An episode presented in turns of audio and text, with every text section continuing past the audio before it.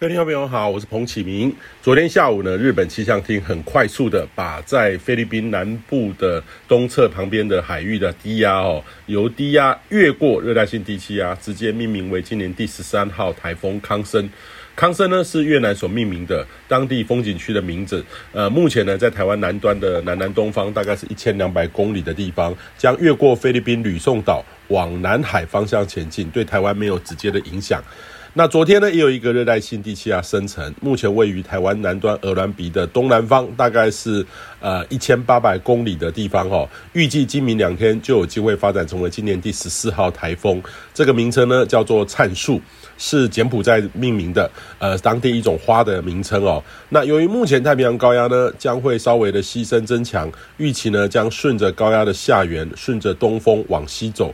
周五呢到周六会很接近台湾东部的海域。由于预测周五、周六高压东退减弱，也可能带来给台风往北的这个分量哈，也有机会会北转。但是这个往北的分量呢有多少，还是有一些变数。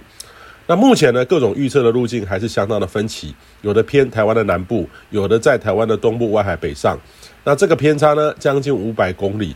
都还是这种四五天后台风的误差范围以内，但是以目前的趋势来看的话，还是不排除有侵袭台湾的机会。也请您这几天要稍微关注台风的动态。那今天开始呢，到周五。周四、周五，其实各地的天气的都是白天晴朗稳定，要注意中午前后的高温。各地呢，大概在三十三到三十五度、三十六度，呃，还是要防晒防中暑。午后靠山区有这种雷阵雨的发展，其中以中南部的雨势是比较多，北部比较少。呃，主要是高压稍微增强，不过午后呢。呃，雷阵雨就要看当时的发展的情况，呃，变化也很快速。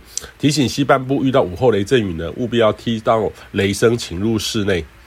那至于周四、周五呢，呃，开始呢，就周五以后到这个下周一的天气，就要看未来发展的台风动态。台风有没有接近台湾，差别就很大。但是预期呢，较会有雨势，较不稳定，呃，只能持续的观察。以上气象由天气风险彭启明提供。